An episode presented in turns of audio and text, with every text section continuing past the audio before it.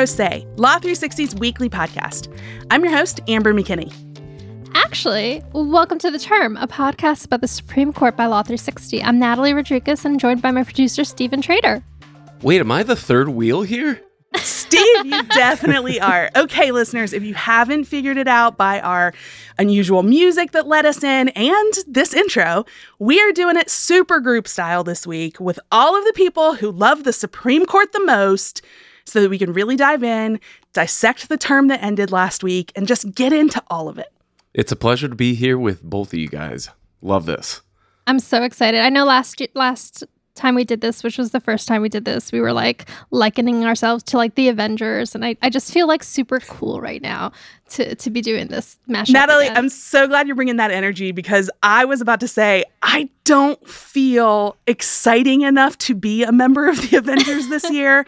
But what I do feel excited about, Natalie, you've put up with me on the mic with you on various episodes of the term. You and Steve have held down the fort a ton this season.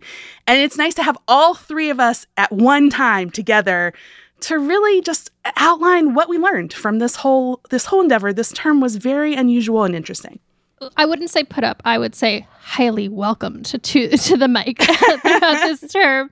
Um, but no, I agree with you. I, you know, I I feel like when we started this last season at the start of the term, um, you know, we we kind of had some strong ideas and thoughts about how the cases would be going and and what we might expect from the court. And there were definitely some surprises along the way. Yeah, I actually want to have that be the first big thing we talk about together. It's been a few days since the end of the term, basically just enough time for us to reflect, not just on those individual cases, but what the term means as a whole. And uh, what it means is something a little surprising to me based on some of our analysis from our colleagues here at Law 360. The end of this term did feature a highly divided court that issued key decisions split down party lines. In its last week, the court delivered three opinions that followed a 6 3 split. One was striking down two universities' affirmative action policies. We also saw the court block President Joe Biden's student loan debt relief plan. And we saw a case where the First Amendment was interpreted to allow a website designer to refuse to offer services to a gay couple. We are going to talk about some of those divisive cases as we proceed in this episode, but I think it's particularly striking that those were actually outliers. The court largely defied expectations this term, and the six Republican appointed justices used their numbers not to crush every liberal um, stance, but instead to find narrow rulings and consensus with their colleagues. We did get a series of narrow decisions. Uh, they brought unexpected lineups, and we even had a run of unanimous opinions this time around. That's right. It did seem like almost more stable term, especially after some of the um, drama from last term, which I'm going to speak about later in this this, this episode of ours. Um, but you know, can you give us some examples, Amber, about what what you saw? Let's begin actually with a few stats. We had some real number crunching here at Law 360, and I think some of this is pretty telling for sort of this broader narrative of what this term was really like. Let's look at the very divided rulings first. The court issued 18 rulings with either a 6 3 or a 5 4 result. That's compared to 28 rulings of those type last term. So less of those highly divided rulings. And the justices showed more often that they can find agreement on some issues. They ruled unanimously this term 25 times. That's compared to only 16 unanimous decisions last term. So, Natalie, your feeling about these two terms, if you compare them to one another being different, is really spot on. As for some examples, uh, there are times we saw some unusual lineups, or at least lineups that weren't the conservatives versus the liberals, um, you know, just crushing because the numbers are six to three if you just do it on partisan basis. So, some key a key example was a Voting Rights Act case where a 5 4 majority of the court held that Alabama's redistricting maps wrongly diluted the voting power of black residents.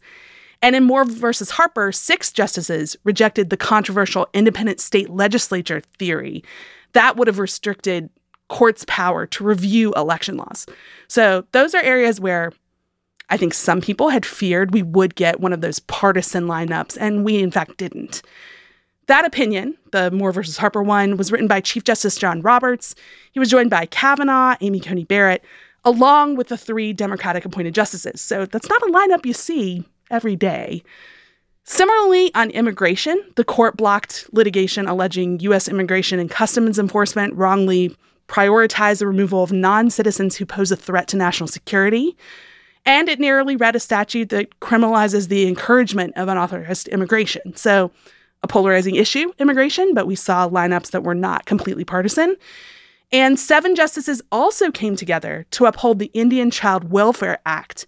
That was against a challenge to provisions intended to protect Native American heritage by keeping Native children connected to their tribes during custody proceedings.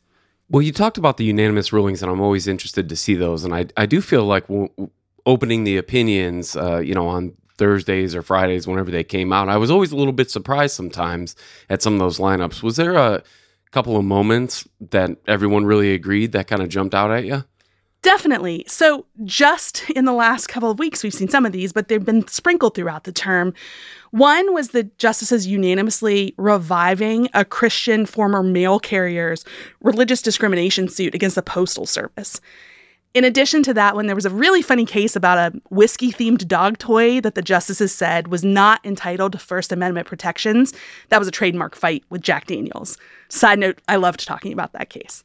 we did too. And uh, I do remember both of those were big cases at the beginning of the term. And I think we expected to see a little bit more divide among the justices. So that is a surprise. Yeah. We also had a couple more I think are pretty notable. They reached a full consensus that a Minnesota county couldn't keep the extra money it made after selling a condo it seized for more than the tax debt that the owner actually faced. So that was also unanimous.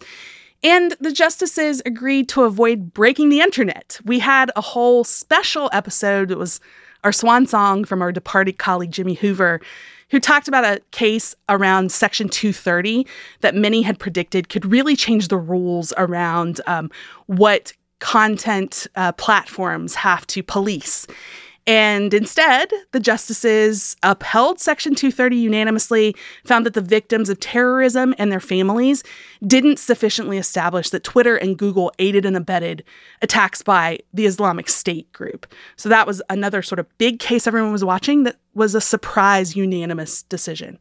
All nine justices also agreed on some other high profile stuff. They agreed that federal district courts can hear constitutional challenges to the Federal Trade Commission and the U.S. Securities Exchange Commission and that a patent must provide enough information to allow skilled people to replicate the full scope of the invention. That was a big dispute over antibody patents. So, no, these were not unanimous rulings on small issues.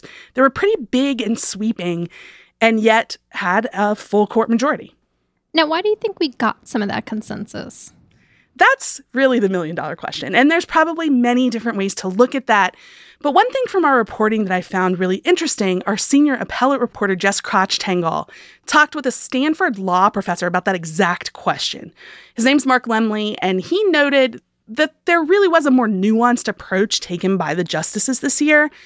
His position on it was that some of the justices in the conservative majority may have wanted to course correct from the previous term because there were rulings in that term that were quite divisive. There was gun control, abortion rights, environmental regulations, all such sweeping rulings that really did come down party lines there. And it left open a large critique about how the court was functioning and whether it was overly politicized. So, according to this professor, there may have been enough of a public outcry and enough um, sort of pushback at the court just becoming partisan that the justices were extra mindful this time to try to reach consensus anytime they could. So I think that's an interesting theory, and and I think maybe t- to some extent I do agree with that professor. You know, the chief justice for sure. I think has the image of the court in mind a lot when he's thinking about negotiations and kind of compromises on opinions. I just don't know if I've seen Justices Alito and Thomas particularly like seem, you know, to to to take that in as a factor. I I, think, you know, we actually spoke with um, Joan Biskupic earlier in this season and and you know we we, we kind of discussed that like from her take too like they they particularly don't think public image of the court should be taken into account when they're making decisions. Natalie, I think it's fair pushback that there are different ways to interpret how this term has panned out. And I certainly don't want our listeners to have the takeaway be that we think there's no partisanship on the court anymore. Don't worry about it, because that's definitely not what we're saying. In fact, I think Steve is going to lead us through a discussion of some of the cases where we saw the most partisan division. And it can't be understated that these were similar to last term, very big social issues in America that were tackled and did, in fact, break down on party lines. So, even though I've just painted this narrative that we had more consensus this year, and the numbers and the breakdowns in the cases do bear that out, that's not to say we're out of the woods in terms of, you know, pushback against the court becoming more and more political. No, Amber, you're right, though. I mean, it, it's nice to take a trip down memory lane looking back at the term because I think at the end of the term, there are the biggest cases and there is the most divide there. So you're right. There was a lot of cases from the term that that did fall along interesting lines, and it's good to talk about those. I do want to circle back on a couple of the key decisions that we saw. I mean, last week on the term and Pro Say, we covered a bunch of the biggest opinions. We talked to guests about, you know, what the majority actually decided, and we got into the impact a little bit, but you know, we were jumping on mic pretty quickly and just trying to get out there like what the opinion said. And a lot of our reporters went on to speak to more attorneys and write analyses. And so I kind of wanted to circle back a little bit and just talk a little bit more about some of the impact from some of these big cases. So I thought we would start with affirmative action because I thought that that was probably out of all the blockbusters, I think that, that the the Harvard case was really the one that we had been watching from the get go. That's a great place to start, Steve, because I can tell you in my personal life, I have had so many friends and family members come out of the woodwork and say to me, Amber, what does that one actually mean? Like, what are we going to see happen next? So it's still early days. It hasn't even been a week since the ruling, but I think that's the idea now on everyone's mind once everybody's had a chance to read it, digest just a little bit, and think about what it means practically. So tell us more. Yeah, we had a couple of good analysis on that. We'll get to that in a second. But this, of course, was the 6 3 opinion handed down last Thursday, which essentially gutted affirmative action. The justices decided that the use of race based admissions policies at Harvard and the University of North Carolina violated the Equal Protection Clause of the 14th Amendment. So, our guest last week was senior Boston courts reporter Chris Villani, who talked us through some of the reasoning. And Chief Justice Roberts wrote that the current admissions policies were not narrowly tailored. So the universities had argued that the benefits that come with having a diverse campus as you're training the next generation of leaders, that's enough to keep affirmative action alive. But the chief wrote in his opinion that that's just too vague to survive judicial scrutiny. And affirmative action just also has to end at some point. I think the idea when it was kind of put in place 25 years ago is that it would sunset at some point, and we just reached that day last Thursday. So Chris kind of did talk to us a little bit about the impact of the decision. Um, he noted that California and Michigan are two states with laws that are already on the books that ban the use of race in the admissions process. And the number of Hispanic and African American students has gone down at schools in both of those states. And race neutral alternatives haven't really gotten them back to the level of diversity the schools say that they want. So we kind of gave that to us as just like a little snapshot of what we might expect from the Supreme Court's nationwide ruling. And, you know, schools certainly have to be more careful now about using race neutral alternatives too. The chief's opinion cautioned universities against using any sort of proxy for race when making admissions decisions. Steve, I think that's a really interesting point, right? Because I uh, the immediate gut reaction from many people was like just use a proxy. Use zip code, use socioeconomic status, use some other qualifier that maybe would still give you a diverse student body. And I'm sure that they're going to try and work around that a little bit because this is another thing that the Chief Justice wrote is that there's nothing in the court's holding that prohibits schools from considering how race affected an applicant's life. And so this is uh, after we jumped off the line with Chris, he went on to write this analysis and speak to a bunch of different attorneys who, you know, said we can really probably expect years of litigation exactly because of this sort of murky gray area. There's like this tiniest little crack in the door for things like admissions essays or little ways that schools might still try and boost their diversity numbers. But then of course like litigious advocacy groups and individuals they're paying super close attention to this too and you know they may be challenging these a lot more in court so there's just almost certainly going to be follow up litigation to this. Yeah, anytime that there's a ruling where someone says, hey, you can't use any proxies for race, except yeah. you can still consider race in how it impacts someone's life. That is inherently a bit confusing, drawing the line of where things are around those two statements. I think naturally all the lawyers out there listening are like, yep, we're going to have to figure out where that line is and we're going to do that in court. Right. And then the other the the other place where this could also play out is in the workforce and employment area and I, Amber this is your your cup of tea here but both Chris and our employment editor at large Vin Gurrieri they talked to attorneys who said that corporations are also going to be on very high alert because you know, even though there are obviously long-standing laws against using race as a basis for employment decisions, but then there's these other things that are like diversity, equity, and inclusion initiatives, affinity groups, charitable giving. Companies have been leaning into that for a few years now, and those are all going to be scrutinized and possibly challenged as well. You know, if diversity is not a compelling enough interest for academia, then why would it be any different for some of these policies in the employment arena? That's what some of the attorneys told Vin and Chris last week. I think that's going to be super interesting to follow to see if litigation flows in that direction. I think, you know, logic would dictate that it probably will. I think the other thing that's interesting too is that it may change the pipeline for the kinds of qualified applicants that are even applying to jobs. So we may yeah. see some long term downward pressure that way too if taking away affirmative action in fact does nationwide lower the numbers of um, diverse candidates who make it into schools. Right, exactly. And then speaking of lawsuits, we actually already have one. Um, on Monday, a group of nonprofits filed a complaint with the U.S. Department of Education to end so called legacy admissions at Harvard.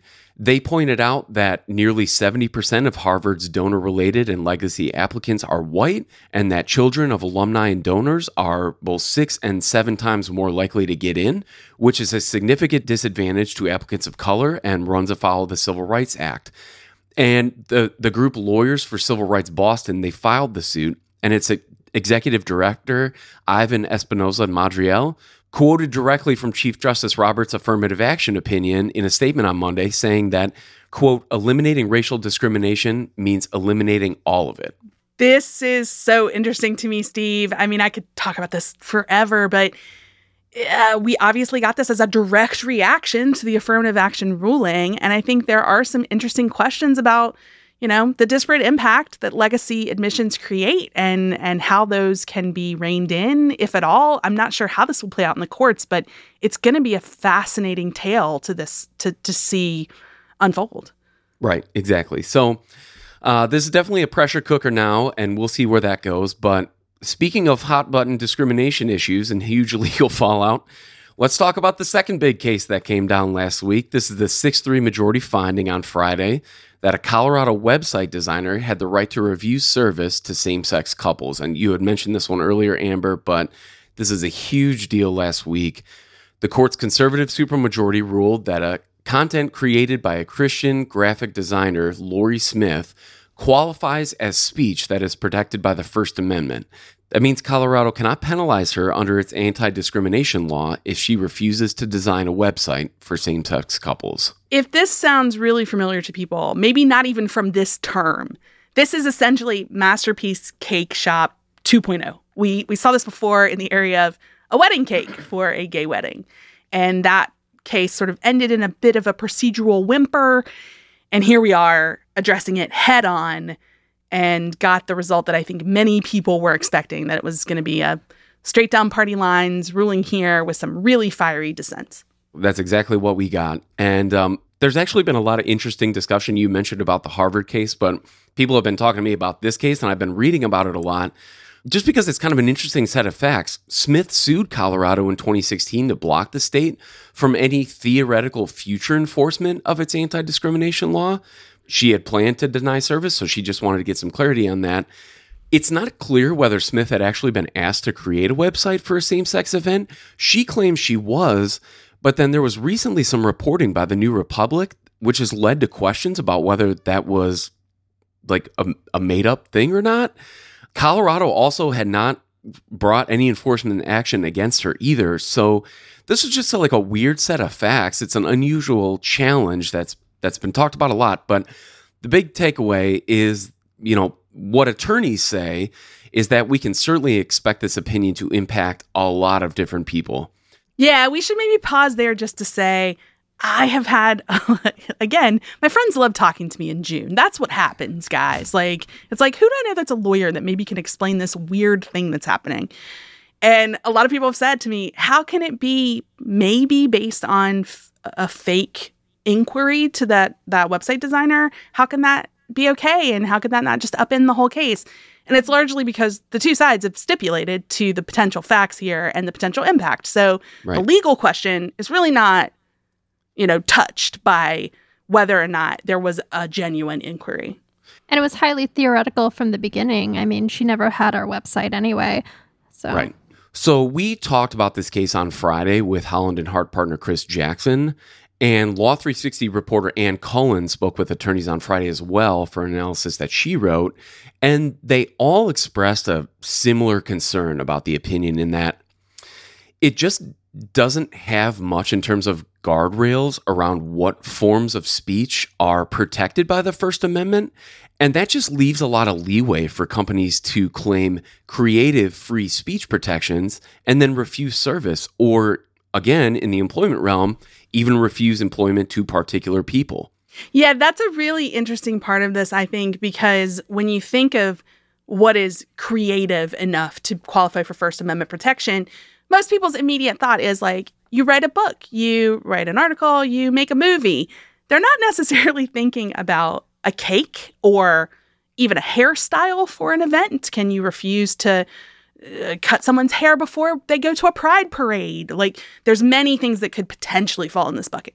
Yeah, I remember Chris asking specifically, like, you know, the hypothetically would providing chairs for an event that includes a gay marriage would would that qualify? Well, the, the oral arguments were it was all hypotheticals at the oral arguments and really the majority opinion didn't answer many of those so just just to back up for a second with the employment stuff three years ago the court ruled in bostock versus clayton county that employers could not discriminate based on sexual orientation or gender identity but experts and attorneys that talked to ann on friday said that this decision really kind of pokes a lot of holes in that decision and the majority opinion also cited numerous times a 2000 decision that the Boy Scouts of America held the constitutional right to fire a gay employee because it was an expressive association. And so that's just obviously precedent that they believe strongly, and that's what some attorneys noted. So, to be frank about it, I mean, there, it, it's a hard case to talk about, but attorneys just saw a lot of momentum right now for discrimination cases moving forward because Friday's ruling was so broad and the logic could be used in so many different ways, not just against same sex couples, but any protected group really in any different context. It doesn't take much to imagine, you know, a black couple or an interfaith couple who's refused service by a company claiming free speech. You know, this wasn't a religious freedom case. This was a, about protected creative expression. What that entails and how far that extends, the justice didn't say. One attorney told Anne that it was like the justice dropped a nuclear bomb on civil rights in this country. So I know that's a real doomsday takeaway right now. Maybe we'll just move on from that one. But I, I, yeah, it was certainly interesting to to hear some of the analysis after the fact. Yeah, I think this is obviously, you know, I, when we're putting together these shows, I think a lot about what are we going to remember five years from now, 10 years from now from any particular term. I think last year, the obvious answers were things like um, the decision around abortion access and decisions around gun rights. I think this year it's probably going to be the two you just named, Steve. It's going to be affirmative action and it's going to be whatever the massive impact this has on um, civil rights for everyone in our country. Certainly. So, the third and final case, I thought I'd just do three. I thought it would be nice to circle back to uh, an opinion that came down at the end of May. This is Sackett versus the Environmental Protection Agency. And this was the decision that reduced the government's authority to regulate wetlands under the Clean Water Act. So we recorded an episode, Amber and I, Amber, you and I recorded this one. We talked to Law 360 senior environment reporter Juan Carlos Rodriguez, and he explained the ruling and the impact. And I guess this case, just for me and why I thought it was so interesting, it really kind of flew under the radar a little bit. And when we talked to Juan Carlos, though, he told us he's been covering environment for a long time this is probably one of the biggest environmental law opinions he's ever seen, and it would have huge practical impacts going forward. So I just thought we'd maybe circle back to this one quick. Steve, I couldn't agree more. When JC was on with us, I was definitely struck by how adamant he was about this being a huge deal. And clearly, we talk about things around the environment a lot, but we don't see um, as many rulings, perhaps, as as you would expect in these really hot button areas. So just tell me what we'll remember. Like I said, like five years from now, what are we going to think about this one? So, this case stems from the text of the Clean Water Act and specifically an undefined term that's called Waters of the United States. And this is our favorite acronym, WOTUS. So, those are waters that the federal government controls, but the crux of this issue was wetlands that are adjacent to those waters.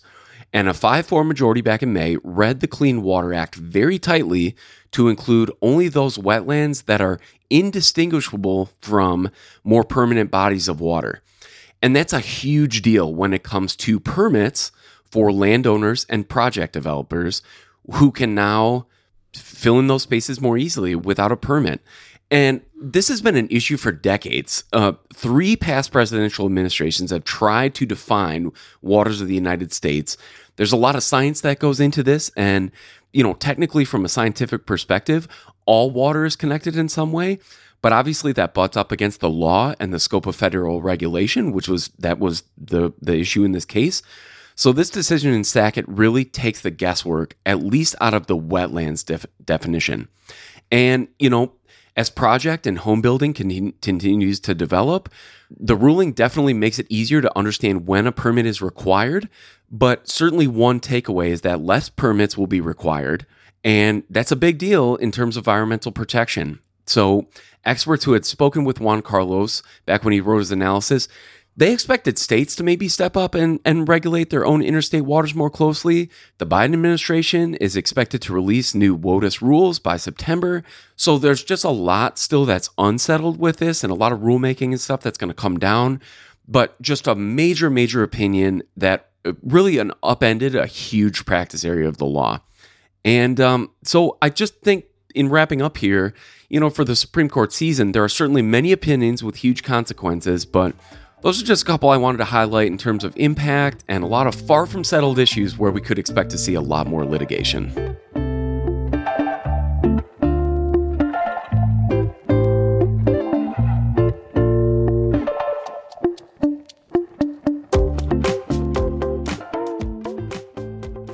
Now, for our last segment today, um, I kind of wanted to turn to some of the major threads and storylines involving the court that were not opinions and cases, um, because we did have some of those. Um, and one thread in particular that we've come back to over and over again this term, um, perhaps ad nauseum to some of our listeners. And I apologize if so, um, but I feel like we need to get back to it one more time is the ethics questions that have just been frankly plaguing the court this entire term. Natalie, we can't talk about this too much, in my opinion, because you know, there's there seem to be new reporting or new disclosures coming out all the time about uh, many things going on with the justices. There is keen public interest in this, and I think rightfully so. So let's kind of dig in to all that we learned this term. Yeah, no, you're right. And, you know, looking back, you know, we actually kicked off the term season talking with Amy Howe of SCOTUS blog, and we talked about how, you know, the Chief Justice and Justice Kagan were sparring in public comments about questions regarding legitimacy of the court. And that's how like this term started, right? We were talking about the legitimacy of the court a lot. We, we were just coming off lat the term before where we had had the Dobbs leak, um, and the court was facing like an all-time low approval rating. I don't think I'm wrong in saying that I think, at least for the Chief Justice, there was kind of a hope that this would be a quieter term, you know, and we've spoke up top about how this was kind of a more I would almost say like normal term that we saw a lot of unanimous opinions. We saw a lot more unusual lineups and kind of consensus. But I think in terms of drama, it just didn't happen. yeah, hope springs eternal that this would be more drama free, but I mean, even that Dobbs leak from last term that you mentioned, the investigation into that did not result in an answer about who no. leaked the opinion. So we really got off to a bad foot even with that. Like we didn't resolve the problems of last year. And then it kind of seemed to snowball and double down on even more problems this year. Yeah. Now I will say, and and I know some might disagree with me. I don't think we had anything that rose to the level of the Dobbs leak this this term, um, but we just had these these continual like drips and drabs of drama all term long.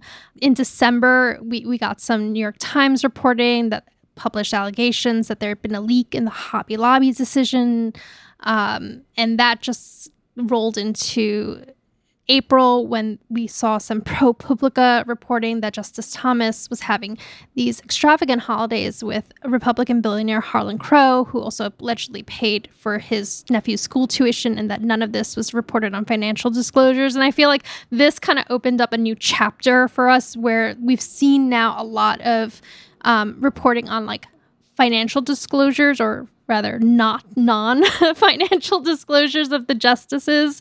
Um, in April, we also had some reporting that Justice Gorsuch had disclosed a property transaction uh, that he was a part of, but had not disclosed that involved the CEO of Greenberg Traurig, who's obviously the head of a major law firm that is often before the court.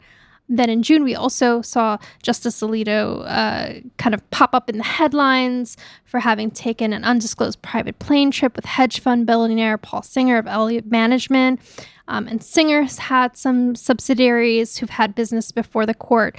So it's just been this kind of, as you said, snowball, uh, growing snowball of just drama over ethics questions and financial disclosures. And we even made it all the way to a Senate Judiciary Committee hearing about this. Um, not a lot has come from that, but we did have one. So, w- what did you make of that, Natalie? Yeah, they you know they talked a lot at that hearing about uh, pushes to have an ethics code for the justices, who, as we've talked about before on the term, they are not bound by an ethics code the way a lot of lower court judges are. Um, I will say in March, separately, we, we did see some rules go into effect that require all federal judges, which includes the Supreme Court justices, to disclose gifts and paid for travel at commercial properties. So that's probably going to change a lot of um, the disclosures that we've seen reported on, um, or rather, I should say, the, the kind of the, the paid for expenses that we have seen reported on have, for having not been disclosed. You know, as we record, though, we're still waiting for the financial disclosures for last year to drop for Justice Thomas and Alito, both of whom got extensions to file. And, you know, obviously we have no idea what will be in those um, or if it will kind of quell or fuel this debate. I have my guess, though, that it's likely to continue to fuel the calls for ethics reforms at the court. But like you said, we had that entire Senate Judiciary Committee hearing, and nothing's really come of that. That was um, that was back in May, and I'm not really expecting much to come of it. And I think a lot of a lot of experts aren't either. That's definitely something we will continue to watch when we roll into a new term in October. Uh, but I don't want to leave us on an ethics note as our final thing we talk about this term. Natalie, I know you had a little bit more of the fun stuff. And one of those things was to talk a bit about our chattiest justice, which, as a woman who's talked quite a bit on this podcast myself, I may be chattiest podcast host. So, who joins me in this chatty Cathy territory?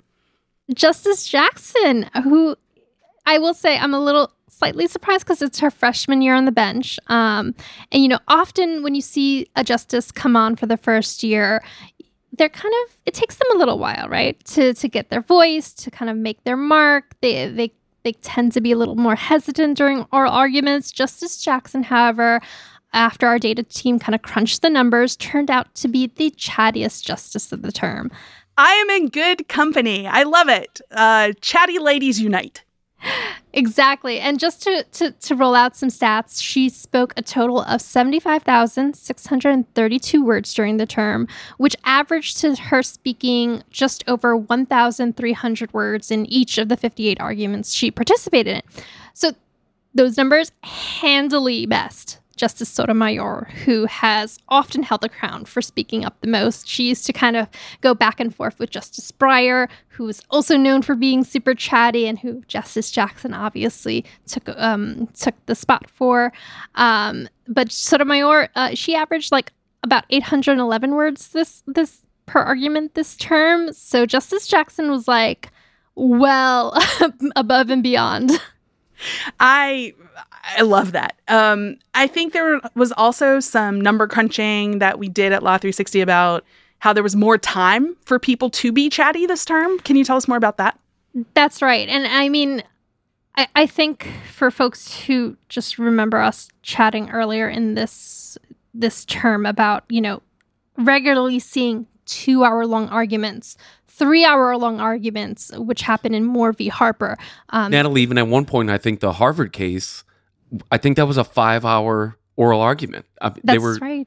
They were crazy long this term. Yeah.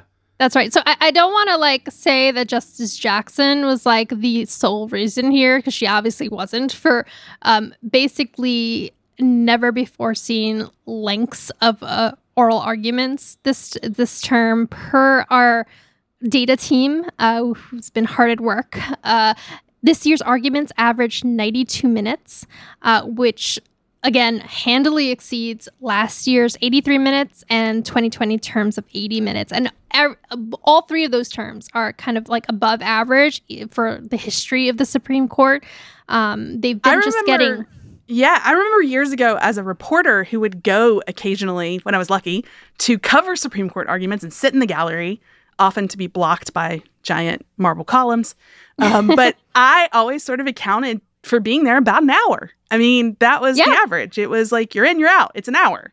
Yeah, an it, hour, 90 minutes this. at the most used to be, yep. you know, the the really like lengthy cutoff for for arguments, but as we've seen, the justice oh, look, the justices have a new format where they're both doing the rotation that they did during the pandemic and yep. also having the free for all afterwards and it's just giving folks uh, more time to chat. And and justice jackson i think you know we've we've seen her kind of take advantage just going back to justice jackson we've seen her kind of take advantage of that format in in in both both ways. Um, you know she has relatively lengthy questions during the time allotted to each justice. She kind of goes through a series of questions that she has for each argument. Um, and then during the free-for-all portion she's also not shy about jumping in with questions and kind of get, getting into the fray I have found this very interesting as a development over the last several years, but really culminating this year. Because as journalists, we want them to talk as much as they want. Um, it gives us more insight into what they're thinking as the cases are progressing through arguments and we're waiting on those big decisions. Um, but Natalie, Steve, were you guys at all surprised by any of this? Did it seem like we're just continuing that curve toward talking more and more?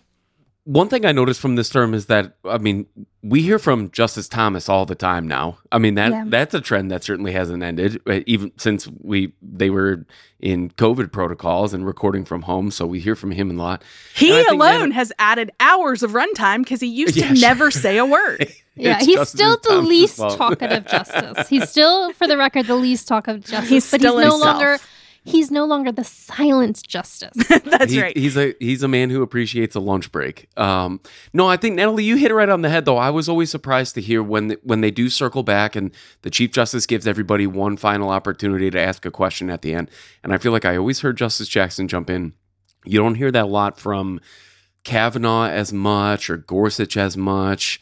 Coney Barrett jumps in there a few times, but I feel like Justice Jackson always had like one last question to close it out. So I I did notice that trend and I did think it was really interesting to hear her. I heard from her a lot, which was, you know, pleasant surprise. I think that's also nice for us as people who are really watching the court and trying to build an impression of what exactly is Jackson like as a justice? We knew her as a jurist when she had lower court appointments, but this is our first big look at what is she like on the bench. And so, Natalie, I'm curious if you have any other takeaways about what we've learned about her this year. Yeah, you know, I will say this: I wasn't completely surprised by her stats, um, in part because just the first week of the term, she came out like right off the gate jumping into the Voting Rights Act case with an impassioned and fairly lengthy, like originalist case that maps don't need to be race blind. Um, and she was also very vocal in the affirmative action arguments that were also early in the term. You know, I think she's uh, one thing we've talked about um, with Justice Jackson is that she she does think about her fellow justices kind of leanings towards like textualism and towards uh, originalism perhaps and she weaves that into her like own i don't want to say arguments but her own comments during arguments um also, like many freshman justices, though, we did find Justice Jackson the majority often this term, um, particularly in the beginning of the opinion season. We were like, okay, when is her streak going to end? Because she was, um, she kept voting with the majority. And ultimately, I think she was with the majority in 45 of the 55 cases per our data team. Um, but when she dissented, I also feel like she she really took the opportunity to make her thoughts known. She actually penned six dissents, which actually had her coming in third after Justices Alito and Thomas for the most dissent opinions written this term.